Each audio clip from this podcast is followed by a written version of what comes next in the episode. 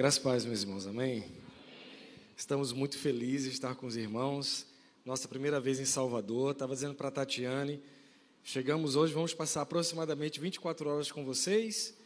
Mas se segunda-feira alguém me perguntar, eu vou dizer, rapaz, eu conheço Salvador. Nem vem porque eu conheço. Não quero saber, espero que não perguntem detalhes, mas eu conheço Salvador. Pelo menos do hotel para cá eu vim olhando. A cidade de vocês é linda. É algo diferente nessa cidade. Sabe, irmãos, eu vou dizer uma coisa a você. Uma das coisas mais bonitas do reino é a identificação no espírito. Você entende que nós fazemos parte de uma família? Que quando nós nascemos de novo, nós somos transformados e passamos a estar sob uma paternidade diferenciada e que isso torna a mim e a você irmãos. Então quero pedir licença a você porque eu quero me sentir em casa. Eu estou entre irmãos e eu tenho certeza absoluta, irmãos, que se você está aqui nessa noite, num sábado à noite, é porque Deus trouxe você. Você não veio, você não veio porque você não tinha mais nada que fazer. Você não veio porque alguém te convidou e talvez fosse interessante. Você veio porque o Deus é eterno tem um recado para dar para você nessa noite. E nós estaremos com vocês hoje, amanhã pela manhã. Eu digo nós porque eu vim acompanhado dessa ministra maravilhosa, linda, que é a minha esposa, Tatiane. E a gente tem certeza absoluta que o que nós temos para compartilhar com vocês, nós também vamos receber. O pastor falou é, que eu sou educador, né? eu sou professor de língua portuguesa, redação na minha cidade, lá em Recife. E eu ensino há aproximadamente 20 anos, é, o que me deu uma certa expertise nas minhas aulas, irmãos, porque toda aula que eu vou dar, eu trabalho com alunos do terceiro ano, no finalzinho do ensino médio, então eu preparo os meninos para concurso, para Enem, essas coisas todas. E uma coisa que eu aprendi é que nas minhas aulas eu sei rigorosamente o que vai acontecer. Eu tenho um objetivo, eu tenho aquilo que eu quero ensinar, eu sei o que eu vou construir, como vai terminar, e eu estabeleço eu começo, eu digo, nesse momento eu vou dizer isso, eles vão fazer assim, nesse momento eu vou dizer aquilo, eles vão fazer assim, no final da aula eu vou saber exatamente o conteúdo que eu tratei. Só que quando o Senhor me chamou para o ministério e eu comecei a ministrar na igreja, algumas pessoas pensaram que eu teria mais facilidade para pregar porque eu era professor. Eu tenho que te dizer isso, que não tem rigorosamente nada a ver, nada. E do mesmo jeito que você vem com expectativa, eu também venho, irmão. Porque quantos aqui entendem que você não vê o ver Eduardo falar? Você vê o receber do Espírito. E aí eu quero começar hoje fazendo dois pedidos a você. O primeiro deles é: eu queria convidar você a deixar os seus problemas lá fora. Quantos aqui entendem que todos nós somos pessoas maduras o suficiente para saber que nós temos desafios a enfrentar? E nós entendemos que no, o, quando nós fazemos parte do reino, isso não faz com que os nossos problemas sumam num passe de mágico. A grande questão não é que nós não vamos ter problema. A grande questão é que os problemas não passam mais a ser protagonistas nas nossas vidas, porque mais importante do que o local em que nós estejamos, as lutas que nós estejamos enfrentando, é quem está em nós. Você entende o que eu estou dizendo? E de maneira madura, a gente passa por todos eles. Jesus enfrentou a tempestade? Paulo enfrentou tempestade, apedrejamento, perseguição, dentro e fora da igreja. Foi ou não? Homem cheio do Espírito Santo eu falo mais língua que todo mundo, disse Paulo. E enfrentou luta, não foi? Mas a grande questão é que os problemas, quando comparados ao Deus que há em mim e a você, eles viram pó, irmão. Você entende? Então, o primeiro convite que eu quero fazer para você nessa noite, deixe isso para lá e fique atento nos próximos minutos àquilo que Deus vai lhe falar. E dois, fique muito atento ao que o Espírito vai comunicar a você, porque ele vai falar com você. Sabe, a nossa fé em Cristo é algo extraordinário. Deus, o Deus, o nosso Deus, é o único Deus de todas as religiões, que é todo poderoso, mas ao mesmo tempo ele é pessoal. Rigorosamente pessoal. Ele sabe quem você é, sabe seu nome, conhece a sua história. Quantos cabelos há na sua cabeça? Às vezes eu me pergunto, por que, é que Deus quer saber quantos cabelos tem na minha cabeça? Mas Ele sabe. A Bíblia diz que o seu nome está escrito na palma da sua mão. Olha que coisa curiosa. Você já pensou? A Bíblia diz que Deus conta os céus, eu estou falando de bilhões de galáxias. A Bíblia diz que ele conta na palma da mão, hein? Ele faz assim, ó. Hã? Não é bacana isso? Pois é, nessa palma que ele usa para contar o universo, tem seu nome escrito lá.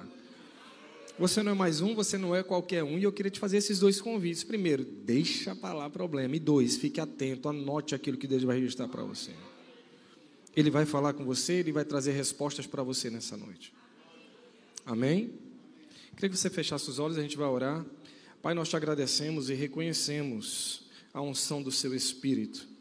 Nós reconhecemos que neste lugar, Senhor, há corações famintos pela Sua palavra.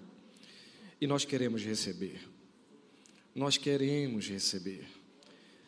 Nós pedimos, Pai, sabedoria, graça e declaramos em nome de Jesus famílias restauradas, olhos espirituais abertos e que a tua palavra encontre boa guarida nos nossos corações. Em nome de Jesus. Amém? Deixa eu fazer uma pergunta. Projeta a Bíblia. Quando, quando eu chamar, ou então vou ler aqui. Tá, Joel? Irmãos, deixa eu só ligar meu relógio no meu celular porque às vezes eu tenho que tomar cuidado com o tempo. Gente, o pastor nos convidou para falarmos sobre família. É um grande privilégio, concorda? Mas quantos também compreendem que falar de família nesses tempos é algo que não faz sentido nenhum para o mundo, nenhum, nenhum falar sobre família, falar sobre paternidade, falar sobre casamento, o valor da família, o valor do lar, nesses tempos, não faz sentido nenhum. Para o mundo, o mundo vai olhar vai dizer culto sobre família. Talvez você uh, esteja vendo jornais atualmente. A Colômbia aprovou, aprovou há pouco tempo um aborto aos seis meses de gestação. Talvez você não saiba, o estado do Colorado nos Estados Unidos, ele tem legalizado o aborto, porque o aborto varia de estado para estado, sem limite de prazo. Você entende o que eu estou dizendo? Não. Uma criança pode ser assassinada até o nono mês de gravidez. Talvez você não saiba, mas agora a Suprema Corte dos Estados Unidos está prestes a revogar uma lei de 1973 que dava espaço para a legalização do aborto nos Estados Unidos. Sabe qual foi a reação? Empresas como a Amazon, por exemplo, estão fazendo um contra-ataque. Agora, as mulheres que moram em estados específicos nos quais o aborto não é liberado, como Texas, essas empresas estão financiando para que essas mulheres viajem para outro estado para que elas possam fazer o aborto. Não sei se você sabe, mas uh, eu li uma matéria escrita por Reinaldo Azevedo, que é um jornalista de São Paulo, e ele estava falando que agora a tendência não é mais nem só o aborto, é o aborto pós-nascimento. Isso foi publicado numa revista médica, Journal of Medical Ethics. Dois médicos italianos, um homem e uma mulher. Parece brincadeira isso. Sabe qual é o nome da matéria que foi publicada na revista? Por quê? Aborto pós-nascimento. Por que essas crianças deveriam viver? E sabe qual foi o argumento que eles usaram? Dois. Primeiro, uma criança nasceu, mas a mãe não quer mais. Por que dá para adoção? Não é, não é questão lógica, se a mãe não quer mais? Aí a médica disse: não, se a criança for dada à adoção, a mãe vai ficar triste. Mata a criança. Sabe qual foi o outro argumento? Eles pegaram o argumento dos cristãos e reverteram. O que é que a gente diz? Por que nós somos contra o aborto? Porque a Bíblia diz no Salmo 139 que Deus te conheceu quando você era uma massa informe no ventre da sua mãe. Você é vida lá dentro, não é assim que a Bíblia diz? Então, o que é que a gente crê? Que o feto e uma criança têm o mesmo valor, concorda ou não? O que é que ela disse? Espera aí, eles dizem que o feto e a criança têm o mesmo valor. Se nós somos autorizados a abortar o feto, eu não sei se você entendeu. Eles pegaram um argumento cristão e deturparam. Não faz sentido um culto como esse. Para o mundo não faz. Há alguns, acho que há uns dois anos aproximadamente, um deputado federal lançou um projeto chamado Poliamor, que não é bonito? Poliamor. Eu entrei no site do Senado Federal, observe, Senado Federal, dizendo assim: agora as pessoas que amam múltiplas pessoas não vão ter mais problema, porque agora a união familiar vai ser entre inúmeras pessoas. Inclusive sem nenhum tipo de, de limitação de laços consanguíneos. Você entende o que eu estou dizendo? Não deixava abertura para incesto, irmão. Aí quando deu o barulho, deu a confusão, aí eles falaram: não, a gente nunca pensou nisso, mas está escrito. Eu ensino português, viu? Eu posso não saber outras línguas, mas português eu sei, e você que sabe ler português. Estava escrito. Você entende que falar de família hoje é algo absolutamente relevante e que aí você não podemos ficar numa bolha de trazer nossos filhos para a igreja no domingo achando que está tudo resolvido, quando nosso filme passa de segunda, terça, quarta, quinta, sexta, sábado e às vezes no domingo sob uma influência que aí você não percebemos e delas não nos damos conta e que quando a Bíblia diz que os filhos são herança do Senhor, o fruto do vento é o galardão, Salmo 127, Deus está confrontando o que o mundo diz ou será que é só Recife? Tenho certeza que aqui é a mesma coisa. Chega para um garoto hoje, um adolescente, e fala assim: você vai ter filho. O que é que as pessoas diziam? Eu? Ainda fala assim: Deus me livre. Sabe o que é que o mundo diz para não querer ter filho? Dá trabalho demais. Filho é caro. É ou não é assim? Eu não quero ter filho, não. Aí a Bíblia diz: fazei. Os filhos são herança. Do ponto de vista de Deus, a história é outra. Você sabia que existe um movimento nos Estados Unidos, pare de ter filhos, Stop Children? Com grandes influenciadores, apresentadores de talk show, artistas famosos ficam assim, não tenha filho. Aí acharam um argumento. Qual é o argumento? O mundo não tem como prover recurso natural para alimentar tanta gente. Olha, olha só. Pare de ter filhos, pare de ter filho, pare de ter filho. Aí aparecem os artistas, gente, não é por nada, mas não tenha mais filho, não.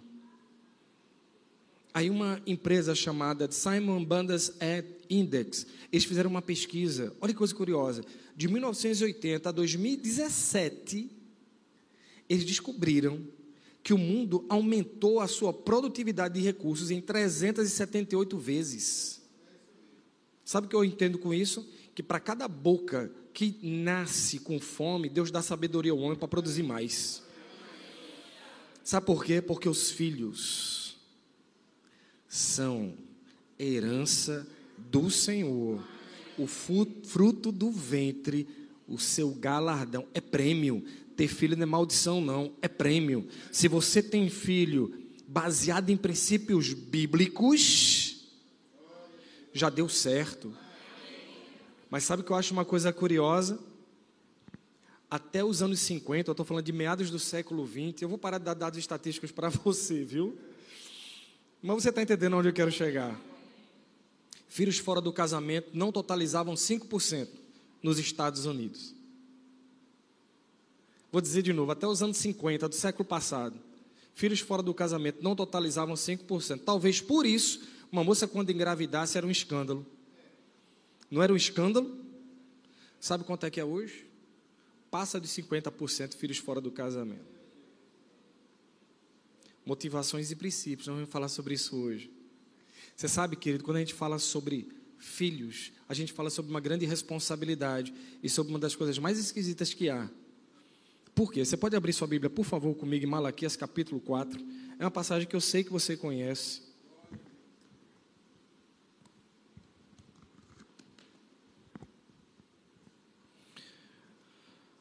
O último livro do Velho Testamento, Malaquias. Malaquias, capítulo 4.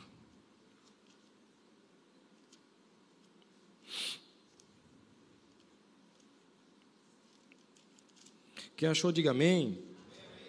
Malaquias 4, versículo 5, diz assim: Vejam, eu enviarei a vocês o profeta Elias antes do grande e temível dia do Senhor ele fará com que o coração dos pais se voltem para seus filhos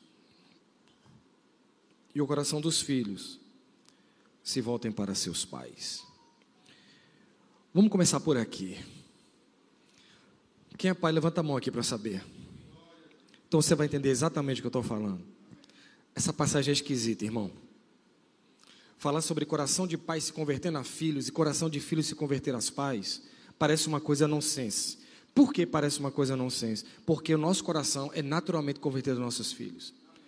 Você talvez não sabe explicar, mas a partir do momento que você tem uma criança nas suas mãos e ela tem a sua cara, seu sangue, seu DNA, sua vida muda por completo. Seu padrão de valores muda por completo. E essa é uma das grandes conquistas da, da paternidade. É o fato de que eu e você, quando nos tornamos pais, o nosso ego, ele vira pó A Bíblia diz em 2 Timóteo capítulo 3, e acontecerá nos últimos dias que sobrevirão dias nos últimos tempos que sobrevirão dias difíceis. E o primeiro, primeiro item é: os homens serão amantes de si mesmos. Todo mundo sabe essa passagem. Mas quando você se torna pai, o amante de si mesmo é abalado, filho. Eu tenho certeza, irmãos, tenho certeza que você se alegra mais dando presente ao seu filho do que comprando para você. Diga se não é? Você só tem uma grana para comprar uma roupa, tu compra para o teu filho. E para você, você faz, não, mas olha como ela ficou feliz, vê. Não é assim? Irmão, sério, se um pai só tiver um pão na casa, um pão, quem é que vai comer? É assim. Aí se você me perguntar, explique, Deus. Você entende o que eu estou dizendo? Então por que a palavra de Deus diz, haverá um momento, haverá um momento, em que o coração dos pais se converterão aos seus filhos, e os filhos se converterão aos seus pais. Eu estou falando de um momento de ruptura. Eu estou falando de um momento em que pai e filhos se desencontraram. Houve um momento em que um foi para um lado e outro foi para o outro, e não se deram conta. Quantos aqui entendem que é possível eu e você errarmos achando que estamos fazendo certo? E eu não estou falando do erro pelo erro, porque existe um outro fenômeno na atualidade. Sobre isso eu vou falar mais atentamente amanhã, eu e Tatiane, que é o fenômeno do pai pródigo. Você conhece a parábola do filho pródigo? Mas você concorda que hoje a gente vive um fenômeno do pai pródigo? E que quando o pai abandona a casa, o filho perde os dois? Porque se o pai abandona lar, a mãe tem que se virar para sustentar e a criança fica sem os dois? Eu não estou falando disso. Eu estou falando de um pai dentro de casa. Com a melhor das intenções. Eu acabei de dizer para você que eu e você temos a nossa maior alegria, a maior alegria em dar as coisas aos nossos filhos, não é assim? Quantos aqui compreendem que um dos maiores temores de um pai é o filho passar pelo que ele passou. Não é assim? Rapaz, que aconteça qualquer coisa, mas eu não quero que meu filho sofra o que eu sofri. Eu não quero que ele passe o que eu passei. Por quê? Porque nós mensuramos a régua de valores do nosso filho pelas nossas experiências. E como nós fomos muitas vezes frustrados na adolescência, porque nós não tínhamos as coisas, eu tenho que dar as coisas para meu filho. Só que eu não consultei meu filho uma professora chegou quase chorando no colégio outro dia. O que aconteceu, filha? Ela fez, não, porque eu fui sair de casa agora. Minha filhinha chegou e fez, mamãe, fica comigo. Ela fez, eu não posso ficar. disse, por quê? Porque eu tenho como. Aí minha, minha, minha colega, a professora, falou assim: minha filha, eu tenho que ir. A menina fez, por quê? Porque eu tenho que comprar. Você não quer boneca? Para a mamãe te dar a boneca, mamãe tem que passar o dia na rua. Aí a menina fez assim: fala o seguinte, mamãe, quero mais boneca não. Eu quero você. Irmãos, eu só ensino escolas particulares, de alto padrão em Recife. Se eu te contar o nível de frustração com o qual eu lido todos os dias com alunos com bolsos cheios de iPhone, meninos que viajam para a Europa, meninos que vão para os Estados Unidos brincando, brincando. Agora, quando eu começo a falar de pai, mãe e paternidade, eu escuto assim: ó, meu pai me odeia. Minha mãe não liga para. Uma vez uma menina parou minha aula. Ela fez assim: Eduardo, minha mãe é minha amiga. Eu fiz coisa boa, ela fez, não, eu não quero amiga. Amiga eu tenho aqui, ó. Eu quero uma mãe. A gente fala de uma geração perdida, mas essa geração perdida está clamando por você. Deixa eu te dar outro dado. 80% dos maiores criminosos que estão presos nos presídios de Salvador não tiveram um pai dentro de casa. 60% dos menores infratores não tiveram uma relação paternal. Você quer Salvador mais segura? Traga o pai de volta para casa. Você entende o que eu estou dizendo? Que a gente muitas vezes está na bolha da igreja e não se dá conta que existe um sistema no qual nossos filhos estão inseridos. E é muito legal o que a gente faz aqui. Só que você concorda que o que nós fazemos aqui tem que repercutir lá. Você entende isso? E uma vez que eu e você compreendamos isso, nosso filho vai construir coisas tão sólidas dentro dele, tão sólidas, que quando ele bater lá fora e as coisas a ele foram oferecidas, porque vão ser, ele vai dizer: Eu não quero. E isso é ser livre. Você entende o que é ser livre? Ser livre não é fazer o que não presta. Ser livre é ter a autoridade que o Espírito nos deu para dizer assim: Eu sei que até posso fazer, mas quer saber? Não vou fazer. Você tem noção como você pode ser evangelístico sem abrir sua boca? Cheguei na sala de professores outro dia. Na hora que eu pisei, irmãos, tinha um grupo de colegas meus no intervalo olhando um vídeo pornográfico. E na hora que eu pisei, a pessoa presente no vídeo pornográfico aparentava ser a esposa de um político famoso. E quando eu pisei, eles falaram: pronto, agora a gente vai saber se é ela. Porque, como eu dou aula de redação, eu falo muito de política. Então eles falaram: Eduardo sabe de política. Eduardo, olha aqui, é a esposa de Fulano ou não é? Aí eu fiz assim: eu não vou olhar. Não, cara, aí explicaram assim, ficou um clima chato, sabe? Sabe aquele crente chato? Crente chato, não é? Aí foi assim, não, cara, é só aqui, ó. Só me diz se é ela. Aí eu fiz assim, eu não olho isso. Deixa eu te falar uma coisa. Dias antes, uma professora do colégio disse para mim assim: Eu detesto crente. Ela foi para os Estados Unidos, ficou numa casa de crente e teve uma experiência ruim. Então ela pegou raiva de crente, raiva de crente. Ela, ela generalizou, você entende o que eu estou dizendo? Quando eu estou naquele debate, aí ficou um clima tão chato na sala dos professores, mas tão chato, que tocou o intervalo e acabou o intervalo. Aí teve uma hora que um deles falou assim: Vem cá, tu é crente, mas tu não gosta de mulher, não? Eu fiz, gosto de uma. Matou os meninos. Você entende? Acabou o intervalo, ficou um clima ruim, eles foram saindo. Aí eu peguei e sentei, porque eu não ia dar aula naquela hora. Quando eu sentei, que eu olho, quem está do meu lado? A professora. Calada. Aí eu, quando eu sentei, ela fez assim: Eu gostei muito do que você fez. Eu sabia do que ela estava falando, eu queria que ela falasse. Eu disse: O quê? Ela fez isso aí que você fez.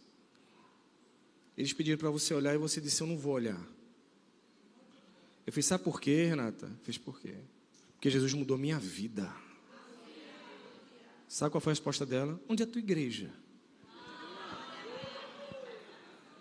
Eu fiz é na Zona Norte, Casa Amarela. Ela fez, eu não acredito, que é aquela. Fiz como? Ela disse, eu moro lá perto.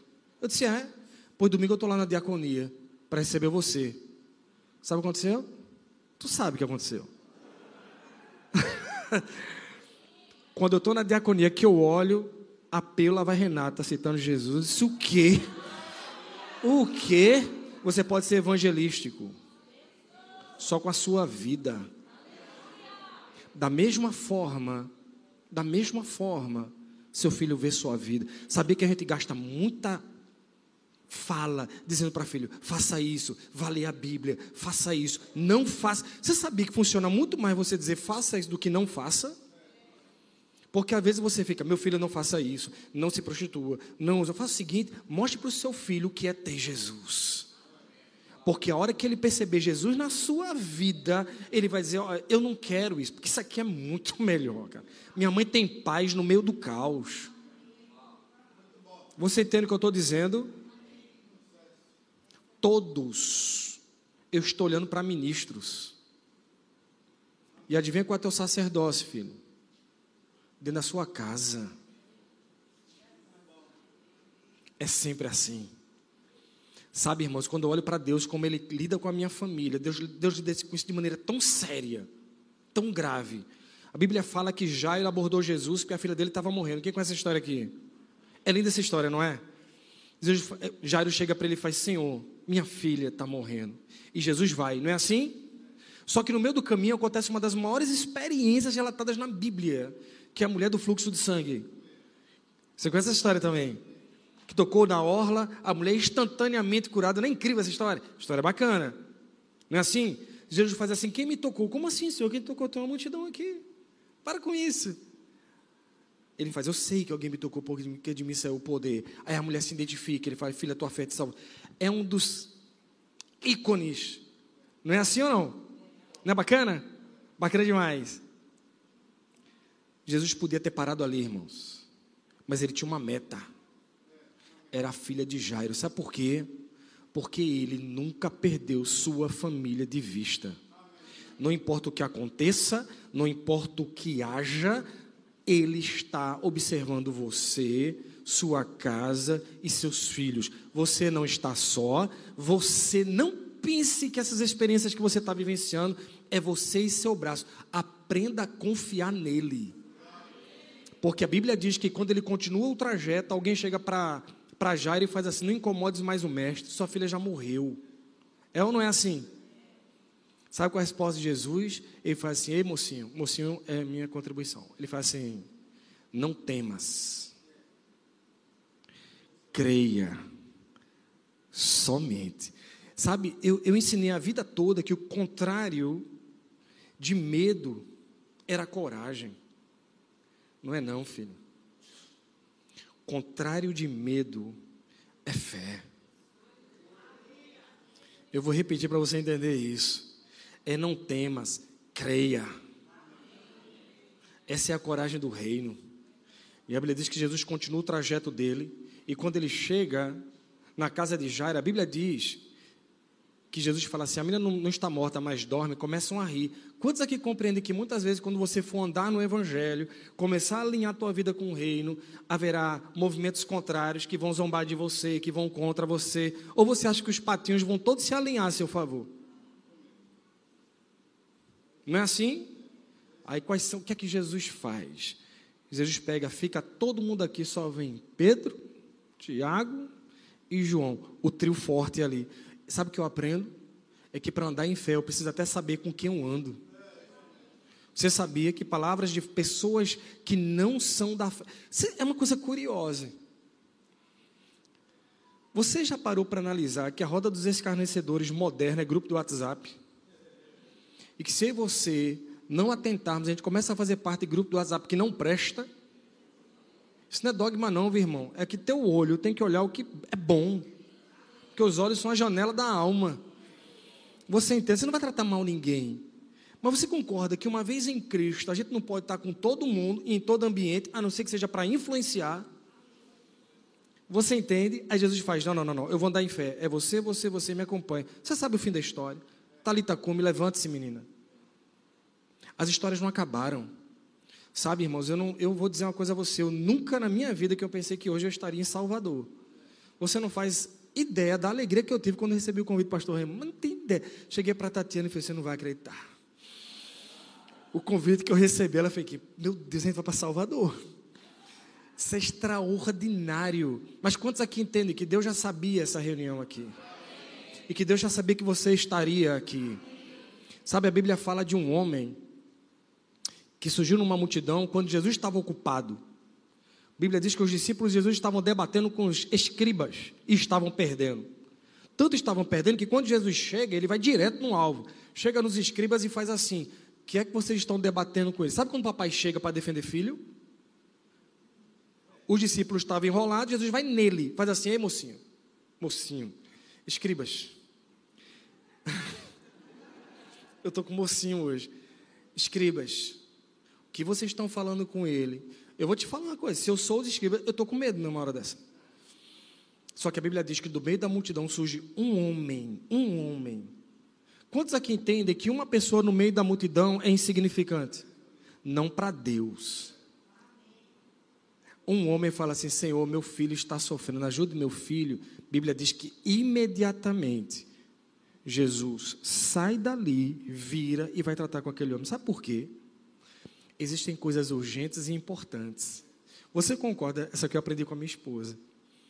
Que a gente é convidado o tempo inteiro a coisas urgentes. Tudo é urgente. Mas você concorda que tem uma diferença entre urgente e importante? E que os nossos filhos são importantes. Não trate como menos importante aquilo que Deus prioriza. E aí Jesus volta e vai tratar com aquele homem. E ele fala: Meu filho, o diabo joga meu filho no fogo e na água. Jesus pergunta: desde quando acontece isso? Aí o homem fala assim: desde que ele é pequeno. Porque crianças são atacadas pelo diabo.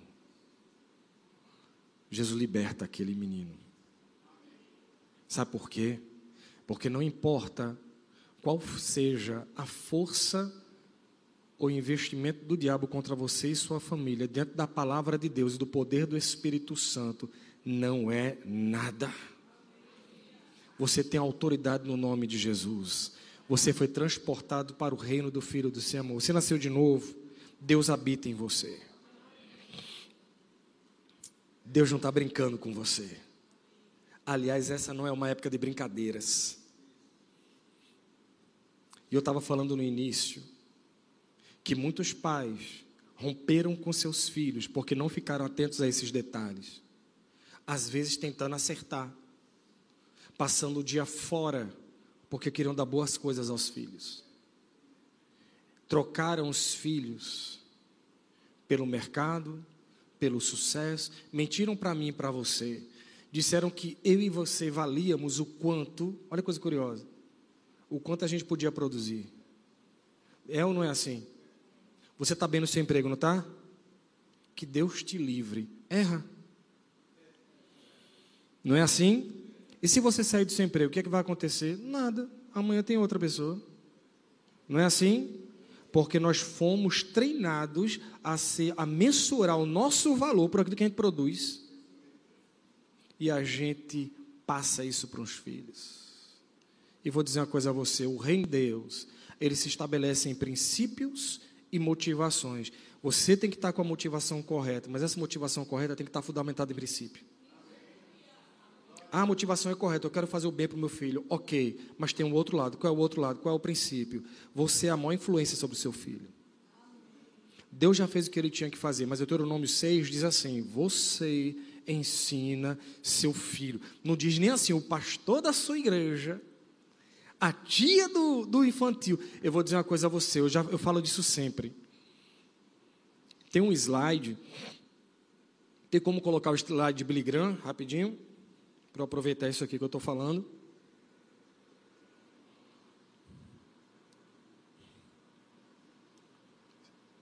É o slide, eu acho que está azul, Billy Graham o nome. Índice por idade de pessoas convertidas. Pode passar, por favor. Foi uma pesquisa feita nos Estados Unidos que serve para a gente. Até 5 anos, 1%. 16 a 29 anos, 10%. Acima de 30 anos, 4%. 6 a 15 anos, 85% das decisões por Jesus são entre 6 e 15 anos de idade. 85%. O que é que eu aprendo com isso? Departamento infantil de adolescentes não é qualquer coisa não é um espaço no qual a gente deixa as crianças para aproveitar o culto. Não, não, não, não. É lá que a coisa está acontecendo, irmão. Você entende disso? E, isso é tão sério, é tão sério, porque toda a mídia investe nessa faixa etária. Sabe qual é um dos maiores riscos que eu e você corremos como pais cristãos? É não discernirmos isso. Por exemplo, eu acabei de dizer que os pais têm trocado os filhos pelo mercado na melhor das intenções, irmão na melhor das intenções. Não estou falando de pai ruim, estou falando de pai bom. Você concorda que é lícito dar coisa boa para o filho da gente? É lícito. Mas sua presença vale mais. E os filhos trocaram os pais pelo quarto. Aí a mãe fica tão tranquila. Cadê seu filho? Olha, esse menino é uma bênção. Por quê? Ele passa o dia todo no quarto. Impressionante. Maravilha. Ó, eu escuto. Você viu o filho de fulana? Você não tem noção. Vive fazendo as coisas por aí. Meu filho é no quarto. Depois que inventaram o celular, quando seu filho entrar no quarto, ele está acompanhado. De quem? De todo mundo. Qualquer pessoa com qualquer intenção está dentro do seu quarto com seu filho. Talvez você não esteja atento a isso. Eu prestei muita atenção nisso, irmão, porque eu sou educador e eu vejo isso todos os dias. Quem aqui lembra? Quem aqui lembra de uma boneca horrorosa? Eu acho que era Momo, Moma, eu não lembro exatamente. Que disseram que o YouTube estava com vídeo de uma boneca horrorosa. E aí deu umas denúncias, uma coisa. Era uma boneca horrorosa, uma cara triste. E eu vi aquilo e fiquei, meu Deus, que coisa horrível, né? Colocar aquilo no YouTube. Mas você sabe que aquilo não é o maior problema? Não é o maior problema. Porque na mesma época eu estava dando aula, o aluno chegou e fez, Edu, tá sabendo a nova? Eu disse o quê? Eu vou falar de uma maneira bem simples, porque tem criança aqui hoje. Existem plataformas de filmes para adultos que estão colocando desenhos animados. Eu não sei se você está entendendo a isca. A criança digita lá Aquaman, o Google joga, joga a criança, a criança entra para ver Vingadores e é lança. Isso é muito pior que a moma. Por quê? Porque a boneca é repulsiva. Já isso. Você está percebendo o ardil? Mas está dentro do quarto? Está tranquilo? Está não, viu? Está não, viu? Tem um desenho na maior plataforma de streaming. Eu não estou querendo fazer propaganda. Começa com N de navio. Amém? Tem um desenho lá, desenho, coisa mais linda, chamado João e Maria, que na verdade diz assim, um conto sombrio dos Green. Quem me disse? Meus alunos. Meus alunos são a melhor fonte de informação que eu tenho. Os não crentes são os melhores, porque quando eles, eles se assustam, eu vejo que a coisa é um. Olha, para assustar, menino que não é crente, e eles sabem que eu sou, eu falo assim, professor, você viu essa? Eu disse, manda para cá, menino. Me mostrou um conto sombrio dos Green. É a história de João e Maria. Quem você conhecemos? Começa o desenho. Eu sentei, chamei minha filha mais velha, minha filha mais velha tem 21 anos, Sara. Sara vem ver comigo, vamos ver. O desenho é lindo, irmãos. É a coisa mais linda. Começa o desenho, João e Maria são decapitados pelos pais. Os pais vão em plum, o rei. Aí depois eles se arrependem e costuram a cabeça das crianças de volta, usando magia. Aí depois eles vão para a casa da bruxa, que em seguida morre empalada. E depois tem saco, pacto com Satanás. Tudo isso num desenho de censura 12 anos. Se você passar pela sala, é a coisa mais linda do mundo. Mais linda do mundo. Está num celular na mão de uma criança. Quando eu era criança, teve um desenho chamado Cinderela.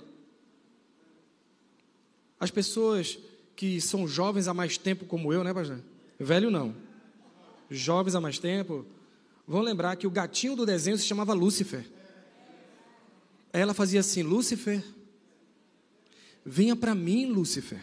Aí o pai aluga um desenho desse, bota na casa. Aí quando ele passa pela sala, ele acha que alugou o exorcista. A criança está ali assistindo no sofá. Lúcifer, venha para mim. Você percebe que há outras questões envolvidas nas entrelinhas de uma produção dessa? Aí o cachorro tem medo do gato que se chama Lúcifer. Sabe o que Cinderela diz a ele? Tenha medo não. Lúcifer é bonzinho. Uma vez eu cheguei no quarto, minha filha estava vendo Chaves. Rapaz, Deus é bom. Na hora que eu entro, ela estava vendo no computador. Quando eu entrei, eu escuto assim: Satanás. Eu disse, misericórdia. Alguém já viu isso aqui em Chaves? Hum. Eu não sei se era um gato ou era um cachorro. Era um cachorro, olha aí, ó. Eu não sei, irmão. Eu, eu... Deixa eu te dizer uma coisa. Nome de gato é Fifi. E de cachorro é Totó. Tu entende o que eu estou dizendo? que tem muitas coisas para as quais eu e você temos que dar atenção, porque nós estamos permitindo que nossos filhos estejam sob esse tipo de influência.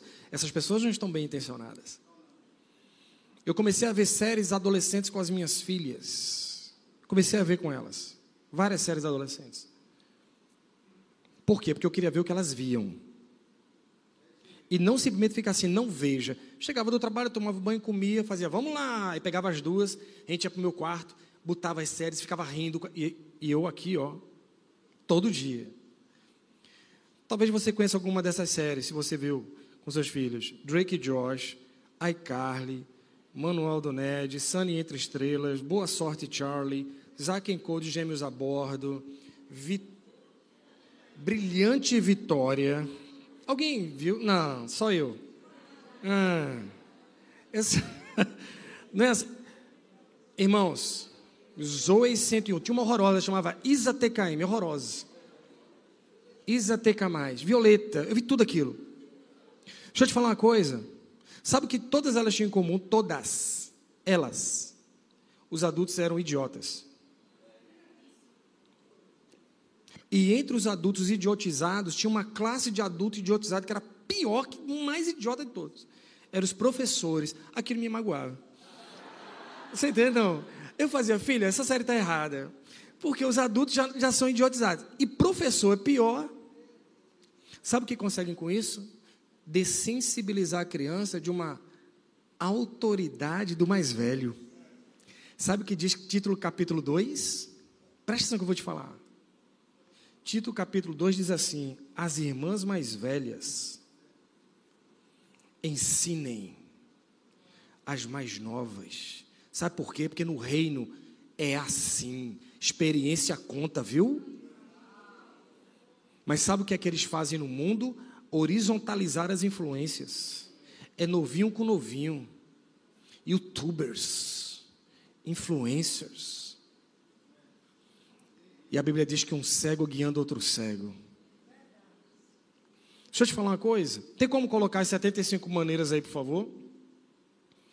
Eu estava num culto no lar, ministrando, a gente ministra também nesses cultos. Que vocês têm verbo no lar? Lá a gente tem um, um, um evento muito parecido, chamava Verbo em Casa na época, né, meu amor? Verbo em Casa, o VEC, né? Eu estava ministrando sobre família. Pode colocar, viu? 75 maneiras. Pronto, 75 conselhos para sobreviver na escola. E aí eu disse isso. Eu disse: oh, você já experimentou ler os livros didáticos do seu filho? Eu falei. O pessoal ficou chocado. Como assim? Experimente ler. Você que tem filho pequeno, pega os livros do teu filho e vai ler. Minha filha tinha seis para sete anos. Quando abriu o livro dela, tinha assim: use camisinha. Eu fui revisor de uma coleção que tinha um desenho de uma fechadura. Tu já viu aquele desenho clássico da fechadura assim? Na página todinha, para infantil. Aí tinha assim: o que você vê quando você olha pelo buraco da fechadura do quarto dos seus pais? Eu chamei a editora, fiz: vocês são loucos de colocar isso aqui? Sabe o que vai acontecer? O que quer uma pessoa que coloque isso num livro, irmão? Você entende o que eu estou dizendo? Experime... Aí quando eu falei isso no culto, uma semana, dez dias depois, eu estou servindo na diaconia. Débora chega correndo e faz, Eduardo, tu não sabe o que aconteceu. Eu fui buscar minha filha na escola, quando eu cheguei em casa, eu olhei, o Espírito Santo fez assim, abre a bolsa dela e pega o livro que está aí. Ela disse, eu senti do Espírito.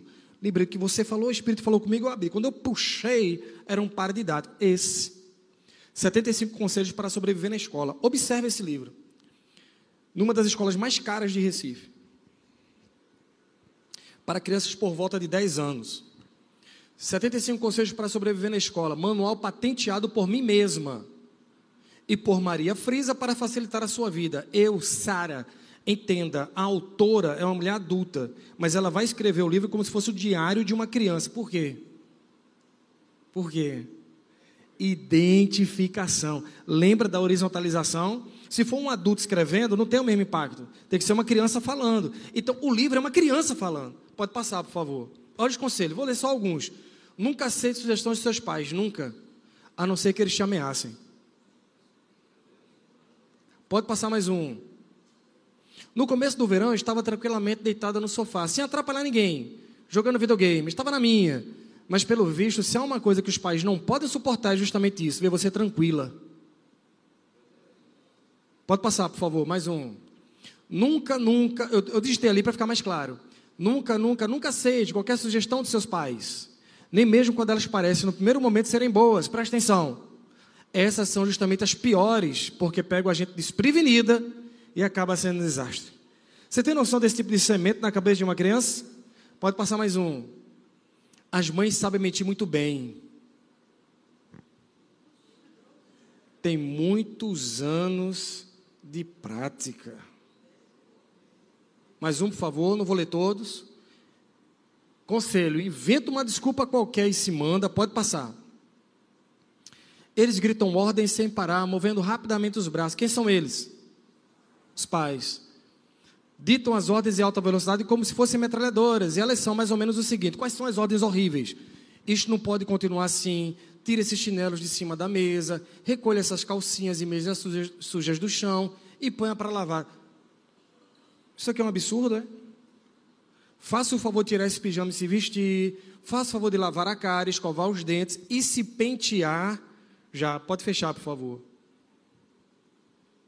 Quantos aqui entendem que além de os nossos filhos estarem no quarto, eles também são expostos a uma influência quando vão para a escola? Eu tenho 20 anos ensinando e eu posso te garantir que não foram poucas as vezes em que eu vi colegas meus dizendo: eu piso na sala para doutrinar mesmo, para virar a cabeça dos meninos. Eu, o quê? Ensinar geografia? Não. Conteúdo de história? Não. Entenda uma coisa curiosa: a nossa mente, a gente aprende isso no Rema.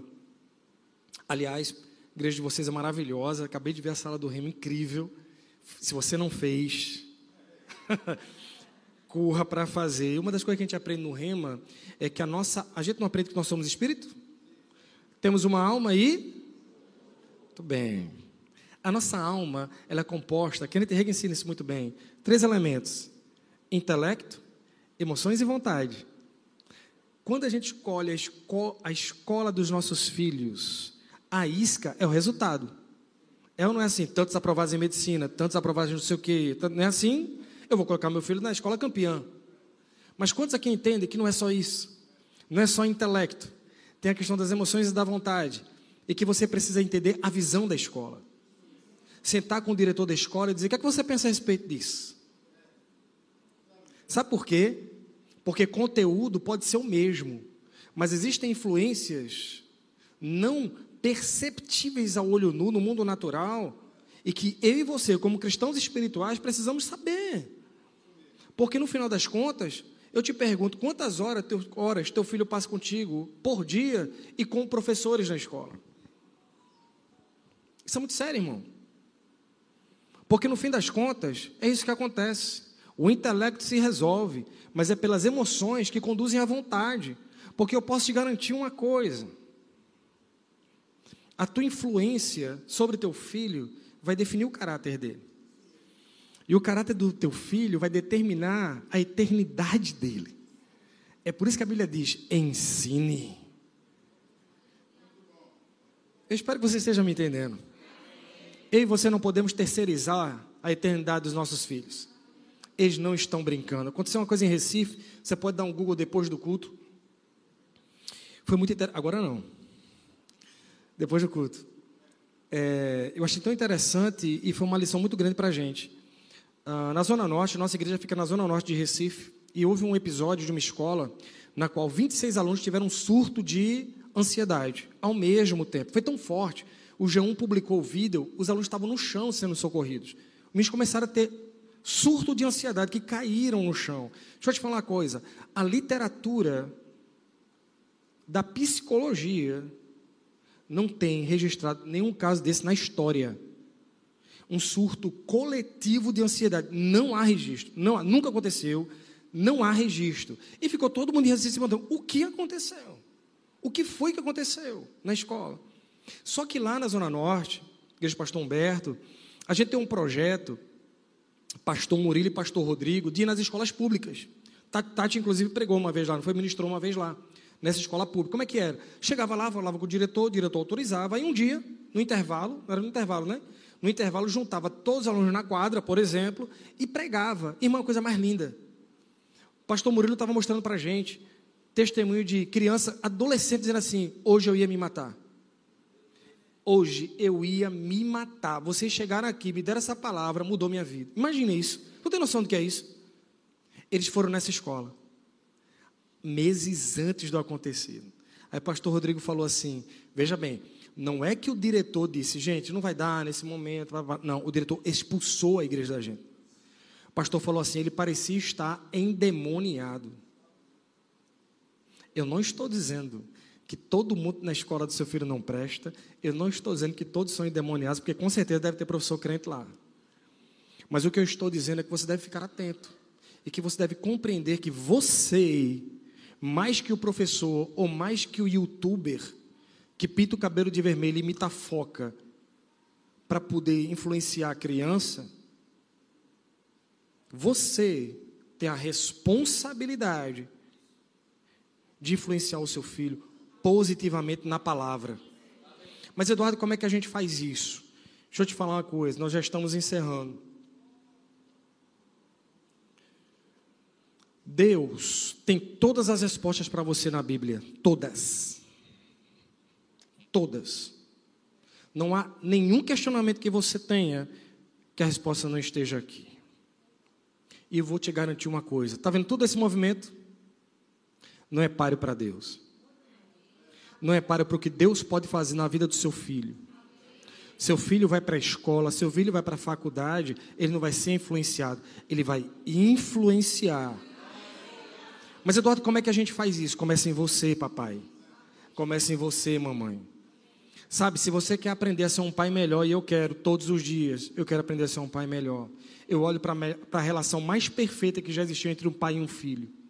Você concorda que antes que existisse qualquer coisa, havia um pai e um filho? É bonito isso, hein? Mateus capítulo 3, a Bíblia diz que Jesus foi. Olha que coisa curiosa, isso é muito bonito. Jesus vai se batizar, é uma das cenas mais icônicas da Bíblia. É bonito demais. Quando Jesus vai se batizar, a Bíblia diz que quando ele sai das águas, o Espírito Santo vem em forma corpórea de pomba, não é assim? Vocês conhecem essa história? E uma voz do céu fala e diz assim: Este, me ajude, vá. Este é o meu filho amado, em quem me compraz, em quem me alegro. É bonito demais ou não? A Bíblia diz, Mateus capítulo 4, em seguida o Espírito conduz Jesus ao deserto para ser tentado. 40 dias, não é assim? De jejum? E no final ele é tentado.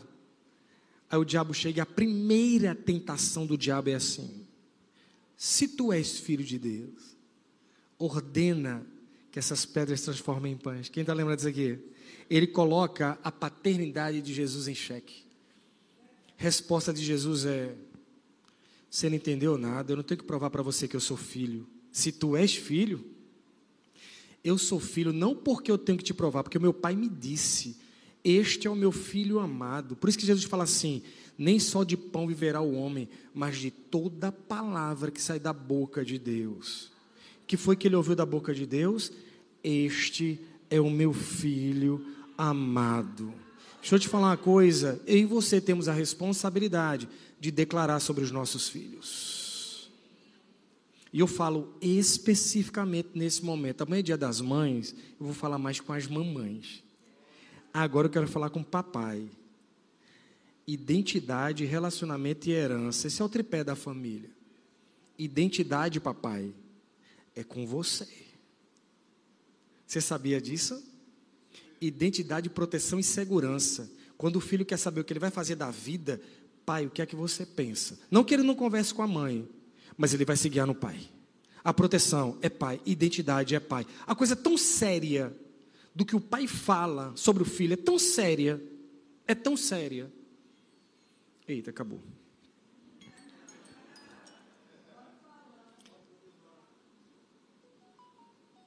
Eu, eu prometo que eu vou ser bem breve. Que quando um pai fala, ele determina. É, é tão interessante isso, irmãos. Até a identidade sexual, o pai influencia. Meninos e meninas, porque às vezes a gente pensa assim: o pai influencia os meninos e a mãe influencia. Não, não, não, não. O pai influencia meninos e meninas. Até quando um pai diz para a filha assim: filha, eu amo tanto você é o primeiro contato que uma menina tem com o amor puro de um homem. Você tem como isso é sério? Você sabia que existe um segundo momento em que Deus fala na transfiguração? Não é assim? Moisés, Elias e Jesus? Quem está assistindo? Pedro, Tiago e João, não é assim? Pedro fica tão emocionado que, ele, que, a Bíblia diz que ele começa a falar coisa com coisa. Ele não sabia o que ele estava falando. Não é assim? Aí nesse momento vem uma voz e diz assim: Este, de novo, este é o meu filho amado. Só que agora mudou a frase. Diz assim: Este é o meu filho amado. A ele ouvi. Preste atenção, preste atenção. Seu filho precisa saber que você o ama. Seu filho precisa saber que você o aprova. Isso forma a sua identidade. Você entende isso? Que seu filho busca a sua aprovação o tempo inteiro mas só que para ele, ele saber que você o aprova, você tem que estar presente na vida dele. Eu estava na sala de professores uma vez, a gente estava no debate, aí, aí, surgiu o assunto, né? Do tempo de qualidade. Quem já viu isso aqui? Olha, eu não tenho muito tempo com meu filho, não, mas o tempo que eu tenho. Não é assim? Aí na hora que falaram isso, eu peguei e fiz, posso falar uma coisa aqui? Aí todo mundo, sim, presta atenção. Eu falei, eu tenho que dar seis aulas hoje aqui na escola, seis aulas. Eu vou chamar o diretor, e vou dizer assim, cara, vê só, eu tenho que dar seis aulas. Eu não vou dar as seis aulas. Eu vou dar uma. Agora. Aí eu, peguei, aí eu falei assim, se eu disser isso, aí meus colegas falaram assim, tu é demitido na hora. Eu fiz, pois é, se eu não posso fazer isso com o meu chefe, por que eu posso fazer com a pessoa que é mais importante da minha vida, que é meu filho? Mentiram para você. Mas Eduardo, cara, eu trabalho demais. Meu irmão, Deus nunca afastaria você da sua família. Ore, declare. Você é o grande influenciador que Deus levantou sobre seus filhos. Pais presentes e pais presenciais. Estou terminando para valer mesmo agora. Lázaro. Ressurreição de Lázaro. Na hora de um dos momentos mais épicos da, da Bíblia. Jesus para e começa a conversar com o pai. Quando ele faz assim, pai, todo mundo esperando, todo mundo ia saber quem era Jesus. Lázaro está lá, Jesus emocionou, todo mundo sabe, ele vai voltar. Aí ele fala assim, pai, eu te agradeço porque me ouviste. Aí ele para. Aí ele pega e fala assim, na verdade, eu sei que você sempre me ouve. Eu só falei para eles crerem. Você concorda que um pai precisa ser presente e presencial? E que nós precisamos ser pais, além de geracionais, pais relacionais. Talvez você esteja se perguntando: eu queria tanto ter ouvido essa palavra, tanto ter ouvido essa palavra, tanto ter ouvido essa palavra. Há alguns anos, eu posso te garantir que Deus nunca chega atrasado. E que não importa as circunstâncias nas quais você se encontra, eu posso te garantir, irmão, que mais poder tem Deus para resgatar o seu filho. Amanhã nós vamos falar sobre mães, e eu quero falar sobre restauração de caminhos. Eu estava ontem orando sobre esse culto. Sabe, me, me veio uma percepção sobre caminhos restaurados. Pais reencontrando filhos e filhos reencontrando pais. Eu queria até te pedir, se você conhece alguém cujo filho está longe dos caminhos do Senhor, se não puder estar com a gente amanhã, que você envie o link. Vai ser gravado, pastor? Ficar no YouTube. Que pronto, que você envie o link para essa pessoa. Para finalizar, o pastor Josué Gonçalves esteve na nossa igreja e ele mostrou uma prática que eu achei tão interessante. Ele disse que chegava toda vez, sabe quem é Josué Gonçalves? Aquele pastor que prega muito sobre família. Ele pregou lá na igreja, ele disse que chegava para o filho e fazia assim: Você nasceu para vencer. Você nasceu para brilhar. Você nasceu para ser feliz. Aí chegava no outro: Você nasceu para vencer. Irmãos, eu vou dizer a você: como é que crente faz quando aprende negócio? Coloca em prática, né? Culto acabou. Quando eu saí, estava Tati sentada. Lá fora tem uma lanchonete. Minhas duas filhas. Não tive dúvida, irmão. Cheguei na lanchonete, ali mesmo. Minha mais velha. Você nasceu para vencer. Botei na mão na cabeça dela. Você nasceu para ser feliz. Você nasceu para brilhar. Você nasceu para ser cheia do Espírito Santo. Você nasceu para ser usada por Deus. Aí fui na outra. Você nasceu para ser cheia do Espírito Santo. Você nasceu para brilhar. Você nasceu para ser feliz. Aí Tati fez, e eu? Você nasceu para brilhar. Você, você nasceu para ser feliz. Você nasceu para ser cheia do Espírito Santo. Ei, na hora que eu fiz isso, naquela lanchonete, eu percebi a unção tomar aquela lanchonete. E a sensação que eu tive foi o Espírito Santo sorrindo. Sabe, irmãos, quando você lê Lucas capítulo 1, e eu vou terminar mesmo agora. Zacarias era o homem mais feliz do mundo, já avançado em idade, Isabel estéril. O anjo aparece para ele e diz assim: Teu filho vai ser grande. Hein? Aí, Lucas 1,67, Zacarias começa o seu cântico. Mas quando ele faz 1,76, ele faz assim: E você, menino, ele olha para João. Você nasceu para brilhar. Declare sobre seu filho, seja presente na vida do seu filho, e ele estará imune a quaisquer influências do mundo. Eu posso orar por você pelos seus filhos? Pai, eu te agradeço por essa noite, pela Sua palavra. Te agradeço pelas famílias que estão, Senhor, conosco nessa noite, por aquelas que estão assistindo em casa. E eu declaro sobre todas as famílias uma nova unção. Eu declaro sobre todas as famílias graça, unção, poder, sabedoria. Pai, eu declaro sobre pais e mães, em nome de Jesus, um novo tempo. Eu declaro em nome de Jesus, julgos despedaçados em nome de Jesus, laços restaurados em nome de Jesus. E sobre os filhos, eu declaro: os filhos nasceram para brilhar. Os filhos filhos nasceram para serem felizes, seus filhos nasceram para ser usados pelo Espírito Santo poderosamente. Em nome de Jesus.